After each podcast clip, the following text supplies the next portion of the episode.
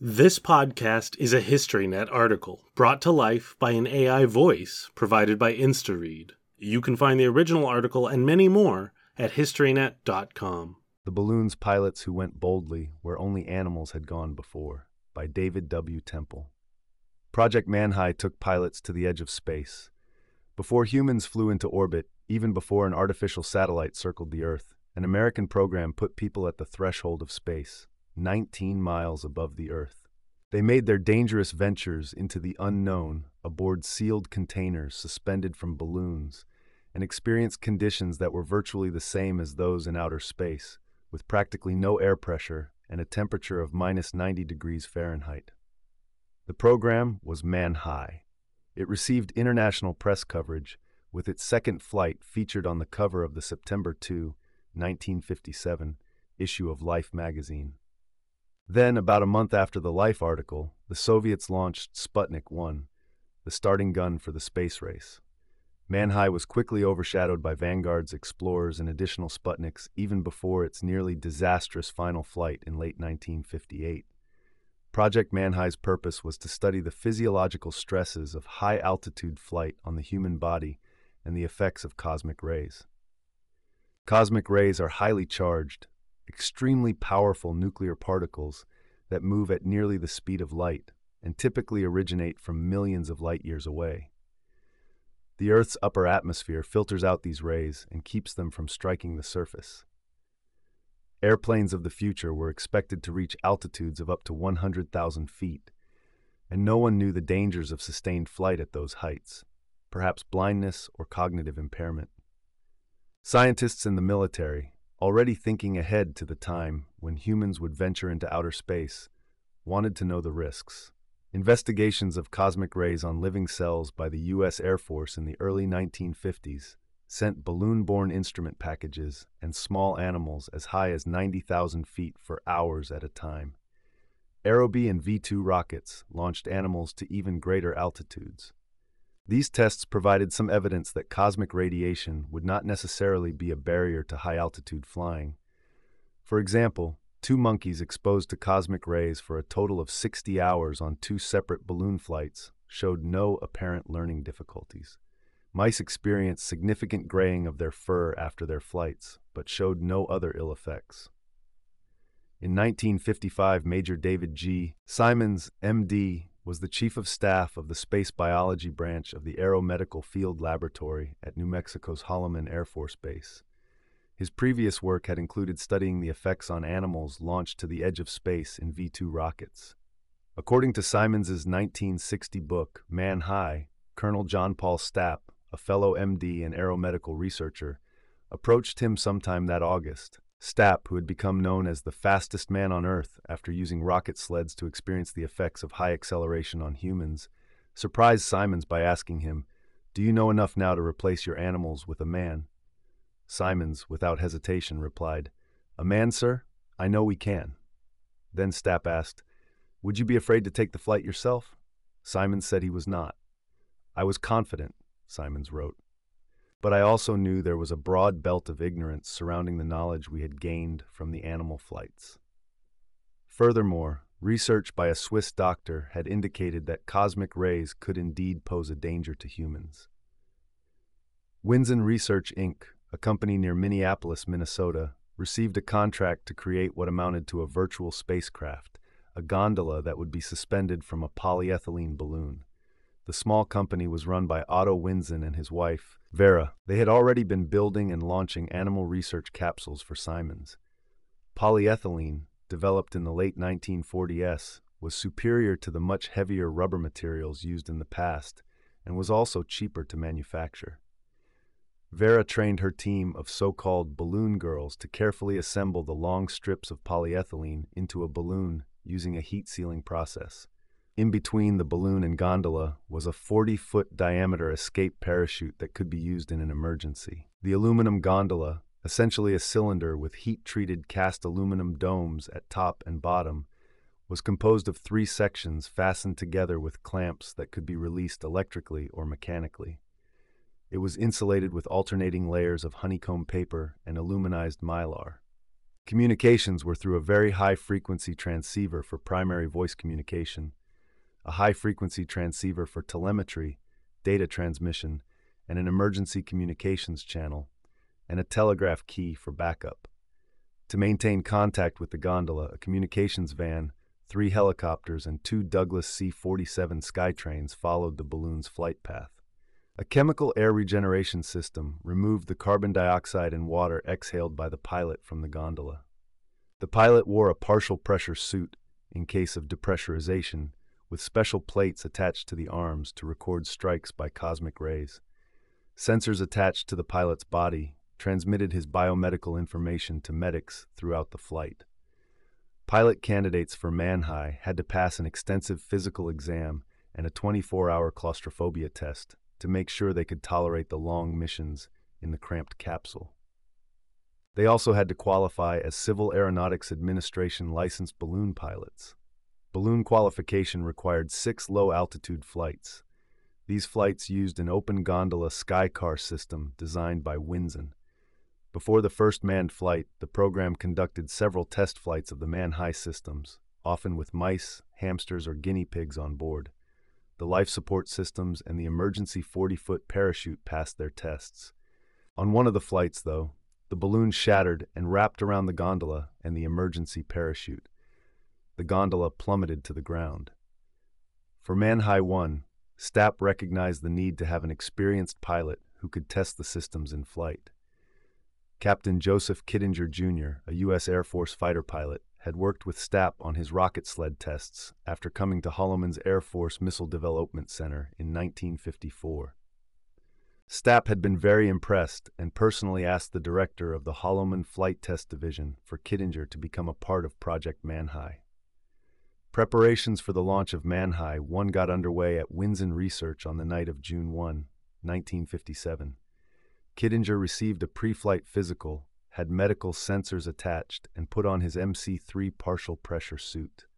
Meanwhile, a USAF crew, along with Otto and Vera, prepared the gondola for flight. That included loading five liters of liquid oxygen into onboard tanks and checking the electrical and communications systems. Despite the care that had been taken toward making the Manhigh systems ready for flight, one hazardous defect escaped unnoticed until later in the mission. Kittinger entered the gondola at 12:30 a.m. and endured several more hours of systems checks. Some 3 hours later a truck took the gondola on the 50-minute drive to Fleming Field in South St. Paul, Minnesota for the launch.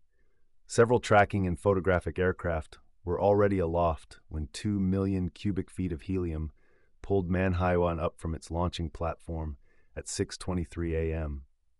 Soon into the flight, the channel selector knob for the VHF system failed, forcing Kittinger to rely on the HF system to receive instructions and laboriously tap out Morse code to relay messages. As he reached 45,000 feet, Kittinger felt the 100 mile per hour winds of the jet stream, just as Manhigh's project meteorologist, D.B. Duke Gildenberg, predicted he would. Sure enough, the instant I hit the jet stream, I was hammered, Kittinger said. The capsule went over almost 90 degrees. There wasn't much I could do but sit tight and wait. He knew this was the point where most balloon failures occurred, when the polyethylene got brittle in the frigid cold at high altitude. Those watching with instruments on the ground could see the winds warp the balloon. Fortunately, it held together and resumed its normal shape after getting above the jet stream. Vera and her balloon girls had done themselves proud, said Kittinger. Manhigh I reached its apex, 96,000 feet, at 8.07 a.m. Kittinger reported on his status. When he got to the 12th item on the checklist, oxygen supply, he realized the gauge showed that half of his supply was already gone. I knew right away I was in a world of hurt, Kittinger said his 2010 book, Come Up and Get Me. He turned off his cabin oxygen supply and started bleeding oxygen into the capsule from the supply in my pressure suit. Less than 50 minutes after reaching maximum altitude, with his oxygen supply low and the ground team quite concerned, Kittinger received orders to start his descent. He did not need to be told, as he was already valving gas. At 12:55 p.m., Manhigh I touched down in high winds at Indian Creek, just north of Weaver, Minnesota. The landing came just in time. Kittinger's oxygen supply was depleted. Stapp and Simons had already left their ground station in a helicopter and were present when Kittinger landed. Simons helped the elated pilot out of the capsule. Stapp later told the press not a red hair of his head had turned gray. Kittinger had no ill effects from cosmic rays. Once the gondola was back at Winzen Research, it quickly became apparent what the problem was. Someone had mistakenly reversed the oxygen and vent hose connections, so the oxygen had been vented outside. The VHF failure was due to a loose switch. After multiple aborts due to weather, Manhigh 2 was set for launch on Monday morning, August 19, 1957. With Kittinger back at Holloman for another assignment, Simons would be the pilot. Meteorologist Gildenberg evaluated the weather conditions. The weather was good for launch, but he was not so sure about the weather the next day for the descent. There was a chance that a severe thunderstorm could pass beneath Simons's flight path. After that, the weather was not expected to be suitable again for three weeks. Making the flight under those conditions would be a gamble, but money for the program was tight, and another delay could mean canceling the flight altogether. The decision was made to go forward. Manhigh 2's thinner 1.5 mil, 1 one thousandth of an inch, balloon was not suitable for a surface launch this time, so the launch point was shifted to a sheltered spot at the bottom of an open pit iron mine in Crosby, Minnesota. The larger balloon, filled this time with 3 million cubic feet of helium, took off at 9:22 a.m., the swinging gondola just clearing the mine walls. The ascent was normal, and this time the jet stream was mild. By 11:40 a.m., Simons had soared to a Project Manhigh record altitude of 101,516 feet higher than any manned balloon had gone before. He radioed to those monitoring his flight I have a ringside view of the heavens. It is indescribable.